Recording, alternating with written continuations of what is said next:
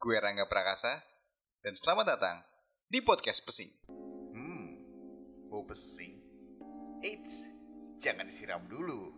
Soalnya, gua cuma pengen siaran iseng-iseng.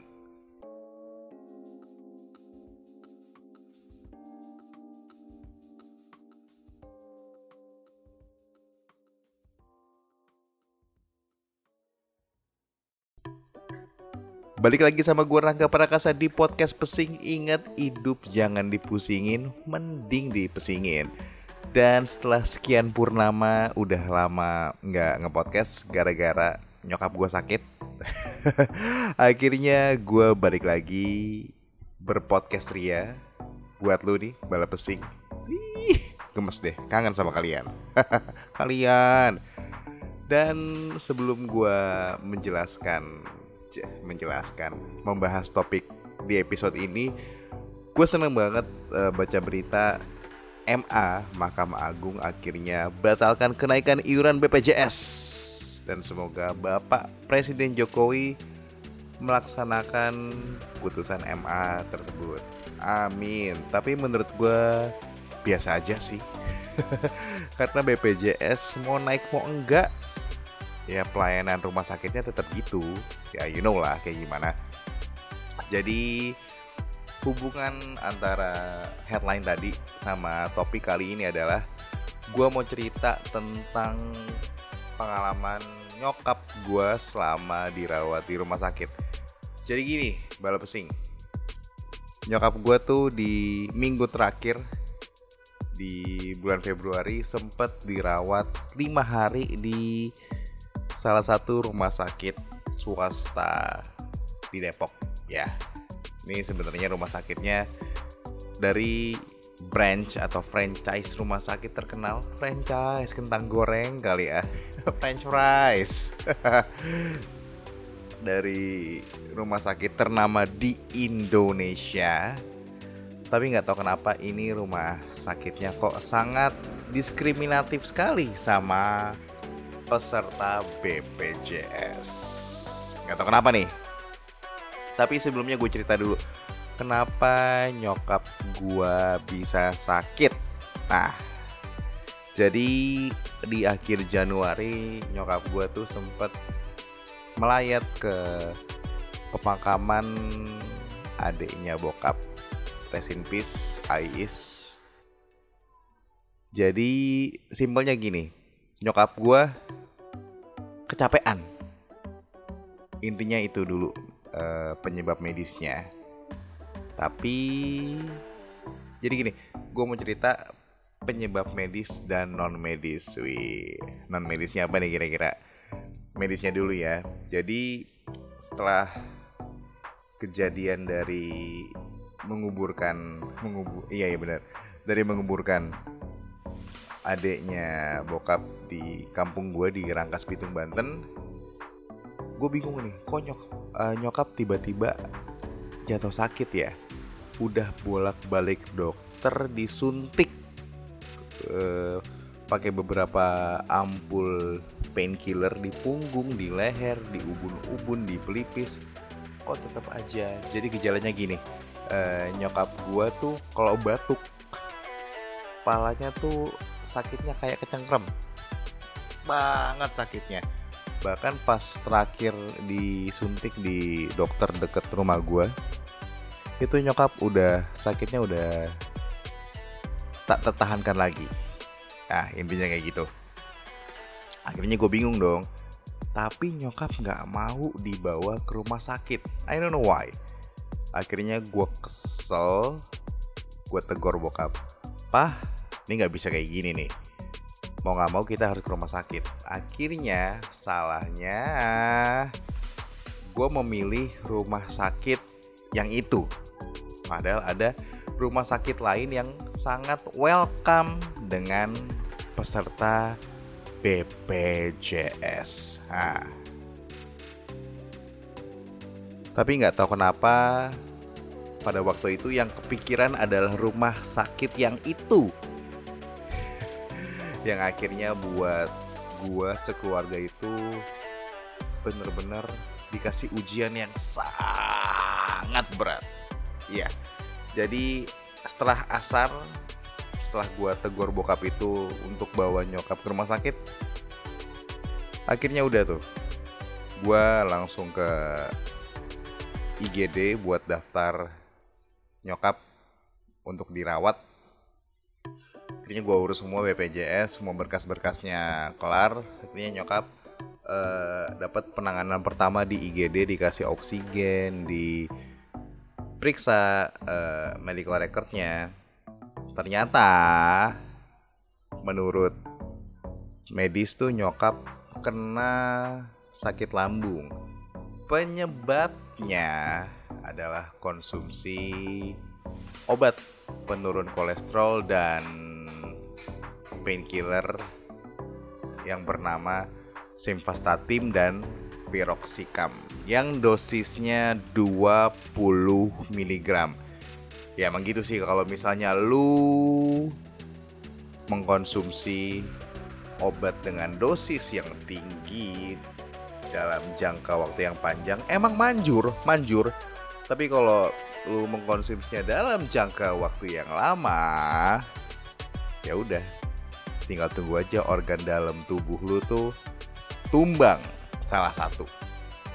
Akhirnya nyokap kena lambung. Akhirnya ini gue cerita ya pengalaman tentang uh, gue atau keluarga gue deh sebagai pengguna BPJS nah jadi nyokap gue setengah empat masuk IGD dan dapat informasi uh, kamarnya nyokap untuk dirawat tuh sekitar ya tadi sore tadi. Tapi baru masuk kamar jam 10 malam. Nah, di sini nih tingkat pertama hal yang sangat menegangkan. Jadi pas hari pertama tuh, hari Senin, eh, nyokap gue dapat kamar.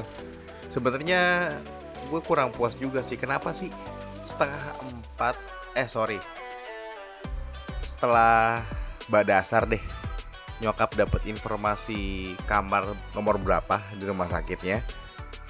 Kok baru masuk jam 10 malam? Ada apa nih? Tapi gue nggak terlalu pusing lah. Yang penting nyokap gue dapet kamar. Dan akhirnya udah tuh masuk kamar tapi pas lantai tiga tiba-tiba liftnya rusak cuy. Mau nggak mau nyokap akhirnya dibawa lewat tangga.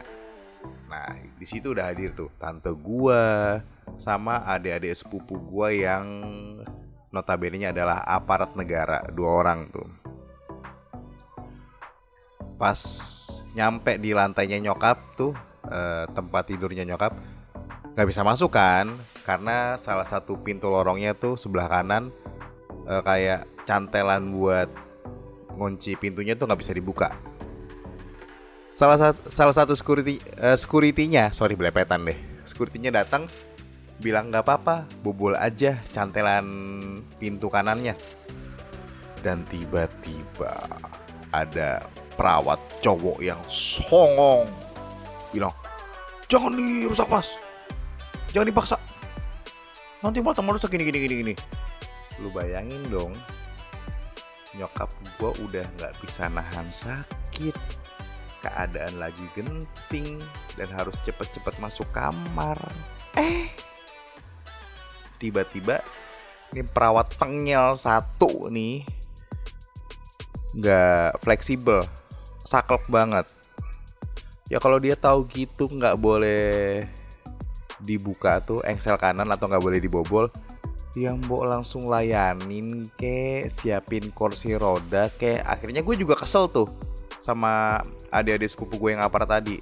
Salah satu akhirnya salah satu adik sepupu gue yang aparat majuin dong. Hampir mau dicepol sama adik gue. Cuma akhirnya adik gue gue dorong ke tembok gue bilang dah ja nyokap gue lagi sakit nih. Kalau mau kita kerjain di luar aja. Hmm mulailah darah-darah preman gue di masa lalu muncul. Tapi enggak, alhamdulillah nggak jadi aman. Perawat itu masih sehat, belum babak belur sama adek gue. Aduh, gue gak kebayang deh malam itu tuh bener-bener tegang banget karena ini asal lo tahu ya nyokap gue dari hari pertama sampai hari ketiga hari ketiga itu sama sekali gak ada dokter visit. Eh sorry. Hari hari pertama sampai hari kedua sama sekali nggak ada dokter visit cuy. Beneran. Jangankan begitu. Uh, gua pun minta obat sama penanganan susternya tuh pun kayak susternya masa bodoh. Kan balik lagi. Uh, nyokap gua adalah sakitnya tuh berasa banget di kepala apalagi pas batuk. Itu gue sampai bolak balik kayak orang gila uh, bilang ke perawatnya sus ibu saya kepalanya sakit nih. Gue udah sampai pakai gestur megang kepala. Itu suster cuma iya iya doang cuy. Gue sampai panik bolak balik gue mikir nyokap kok nggak ditanganin ini suster tuh anteng-anteng aja ngecek berkas-berkas yang gua nggak tahu itu berkas apaan ya. Dan akhirnya ya udah gua telepon bokap sama abang gua. Akhirnya bokap bilang, "Ya udah, kasih HP kamu ke susternya." Dimarahin lah sama bokap gue itu suster. Dan ngeheknya itu suster tuh bilang, "Iya, Pak, uh, dokter jaganya atau dokter yang in charge terhadap nyokap gue tuh belum datang pak. Cuma dokter visit. What? Dokter visit? Yakin? Soalnya gini loh bala pesing.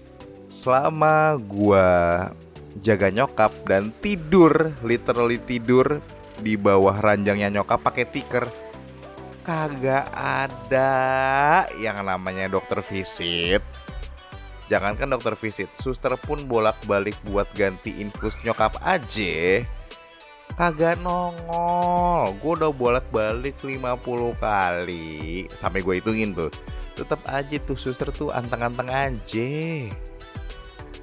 Dan akhirnya ada tuh uh, pasien yang sekamar sama nyokap ngeletuk. Sabar mas, saya aja udah tiga hari dirawat di sini dokter baru datang di hari ketiga. Dalam mati, wah anjing. Yakin loh. Ini dok, uh, bukan dokter sih, dokternya alhamdulillah baik, baik banget. Gue sangat menyayangkan pihak rumah sakit yang sangat bermain-main dengan nyawa orang. Mentang-mentang kita peserta BPJS sekali ya. Ngeselin banget loh. Jadi akhirnya hari kedua uh, dokternya udah datang tuh. Akhirnya nyokap gue dikasih penanganan dan udahlah di ronsen segala macem dikasih obat. Nyokap gue sudah mulai tenang. Dan akhirnya pas maghrib pas pergantian shift gue jagain nyokap sama uh, bokap. Jadi gini gue jaga dari pagi sampai sore bokap jaga dari malam sampai pagi. Nah, tiba-tiba nih gue mau ceritain penyebab non medis ya. Walaupun terserah lu percaya apa enggak, gue pun juga lebih percaya hasil medis sebetulnya.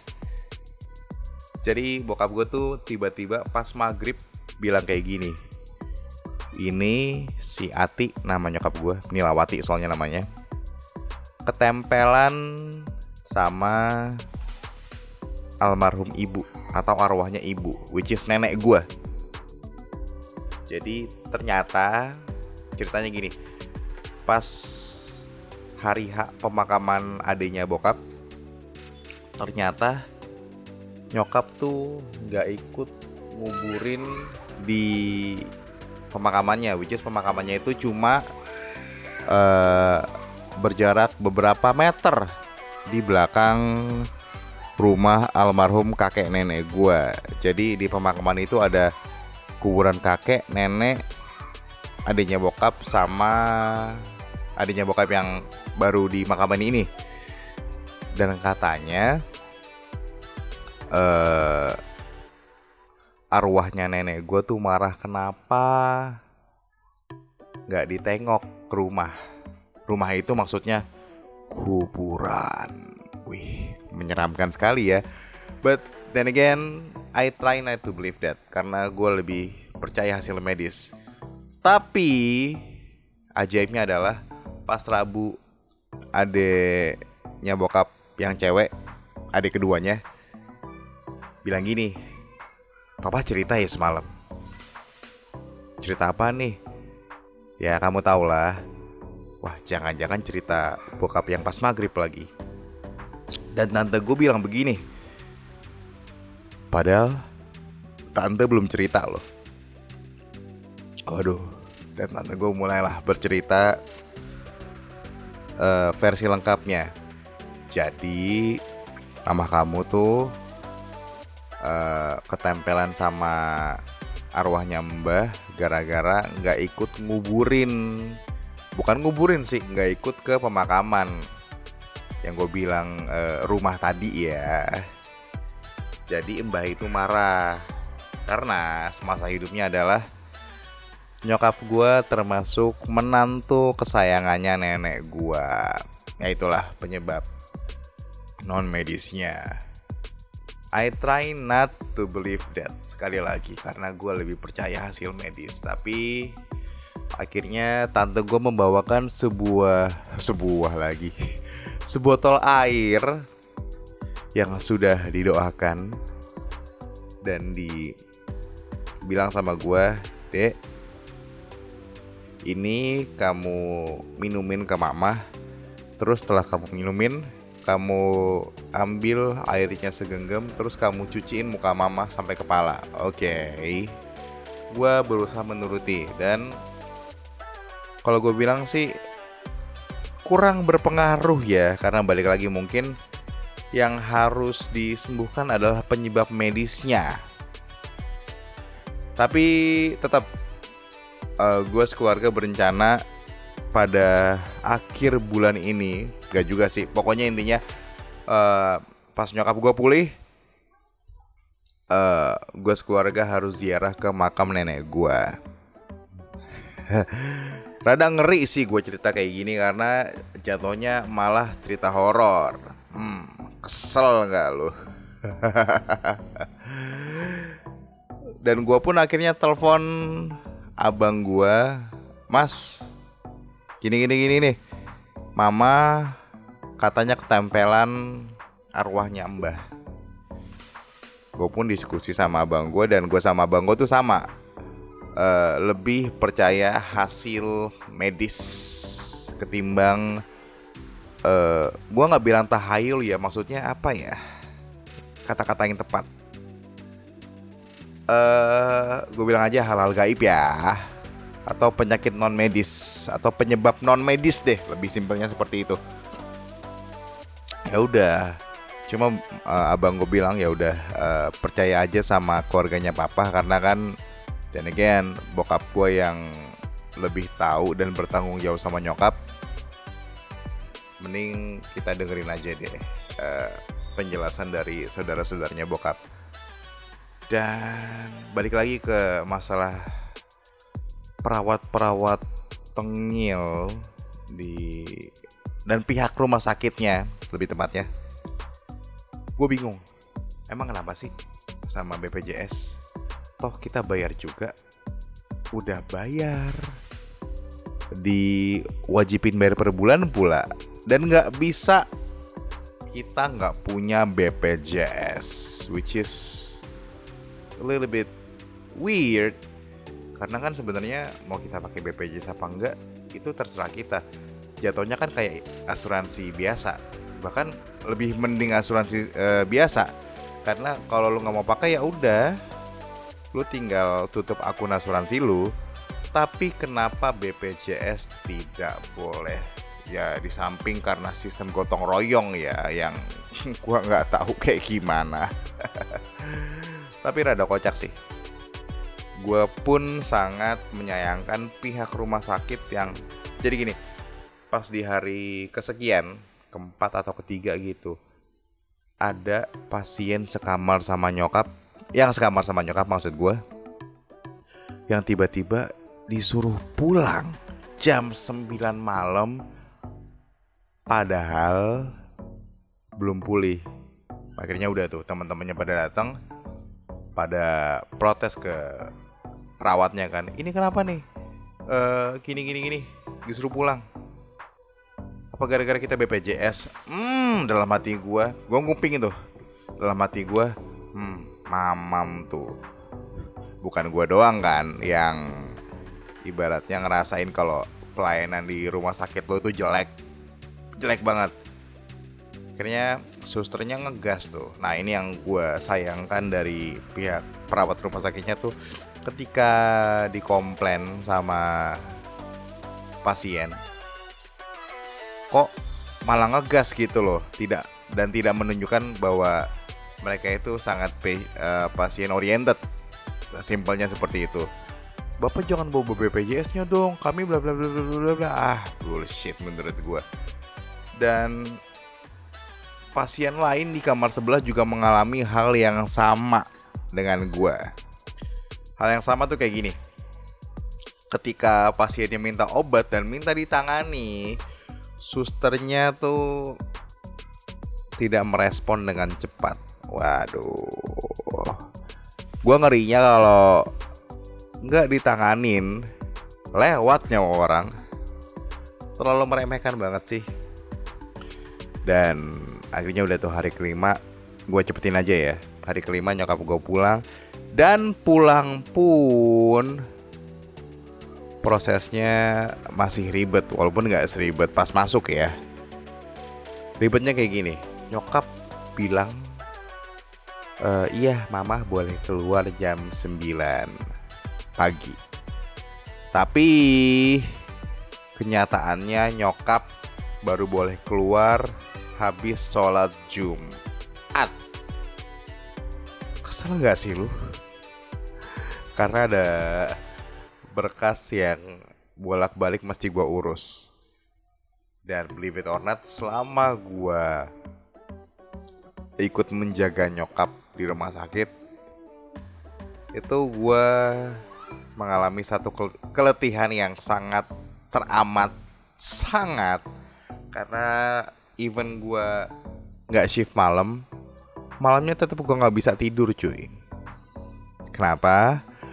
Gua kepikiran nyokap. Tidur tuh sehari cuma 1 sampai 2 jam. Habis itu udah paginya gua olahraga bentar masih gue paksain tuh olahraga tuh. Dan langsung deh kelar subuh gue berangkat. Nyokap gue pun sampai aware kok kamu nggak seger banget buahnya sih? Kamu belum tidur ya? Bla bla bla bla bla bla bla. Dan bener kerasa emang bener sih kalau ketika lo mau jagain orang sakit lu nya masih sehat. Itu bayangin gue udah nggak tidur terus makan nggak teratur. Gue tuh jalan bolak-balik. Apalagi tang eh, sorry lift rumah sakit masih rusak selama beberapa hari. Itu tuh gue naik tangga atau jalan deh. Itu sama sekali kayak terbang gua nggak napak.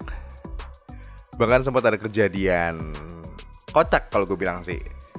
Jadi karena lift rusak kan gue mesti naik tangga tuh dan nyokap gue dirawat di lantai 4 dan gua nggak sadar tiba-tiba gua naik ke lantai 5 which is lantai yang isinya pantry sama ruang direksi sama ruang meeting deh.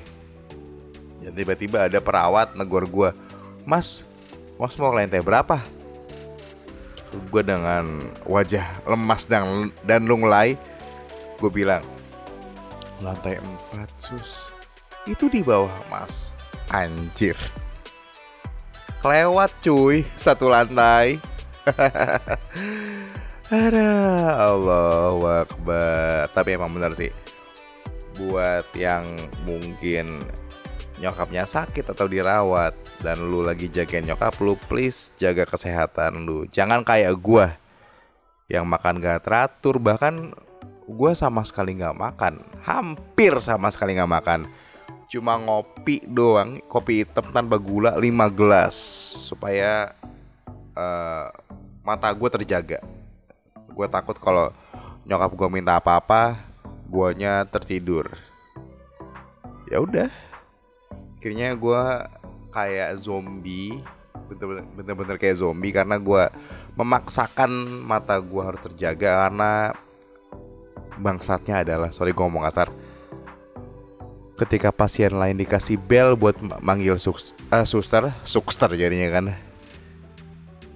Nyokap gue gak dikasih jadi bel untuk memanggil suster adalah ya diri gue dan anehnya lagi kan nyokap gue adalah pasien BPJS eh, yang BP, BPJS-nya tuh sebenarnya nyatu sama bokap karena bokap kan pensiunan polisi dan BPJS-nya itu sebetulnya adalah kelas 2. Tapi kenapa nyokap gua ditaruh atau ditempatkan di kamar yang isinya 5 pasien? Ah, bingung nggak lo? Mungkin pengalaman lu yang pernah di rumah sakit atau baru masuk rumah sakit dengan BPJS sama kayak gua. Atau mungkin eh, lu beruntung mendapatkan rumah sakit yang sangat welcome dengan BPJS ya alhamdulillah sih. Tapi saran gua ini based on my personal experience selain lu punya BPJS mending lu punya asuransi swasta deh. Karena BPJS itu sangat berguna gua akuin ya gua nggak bilang BPJS jelek-jelek amat sangat berguna kalau lu berobat di klinik. Berguna banget. Kalau di rumah sakit nggak tentu. Kadang tergantung rumah sakitnya. Dan semoga buat nyokap lu yang atau orang tua lu atau keluarga lu yang sedang dirawat di rumah sakit saat ini gua doakan eh cepet sembuh, cepet sehat dan buat lu yang lagi jaga orang tua lu entah itu nyokap lu atau itu bokap lu atau itu anggota keluarga lu deh pokoknya. Please jaga kesehatan. Jangan sampai kayak jangan sampai kayak gua yang udah makan gak teratur, kurang tidur. Ngerinya lu celaka cuy. Malah jadi ngerepotin. Kayak gue nih sekarang. Gue akhirnya jadi kena batuk yang belum sembuh sampai sekarang. Gara-gara mungkin gue tidak menjaga kesehatan gue saat saat menjaga nyokap. Dan that's it for this episode which is episode yang lebih panjang dari episode podcast gue sebelumnya. Dan semoga ada yang bisa lo pelajari dari episode kali ini. Akhir kata gue Rangga Prakasa pamit dan see you on the next episode. Thank you ya buat yang udah dengerin podcast Pesi. Ingat, hidup itu jangan dipusingin, tapi dijalanin.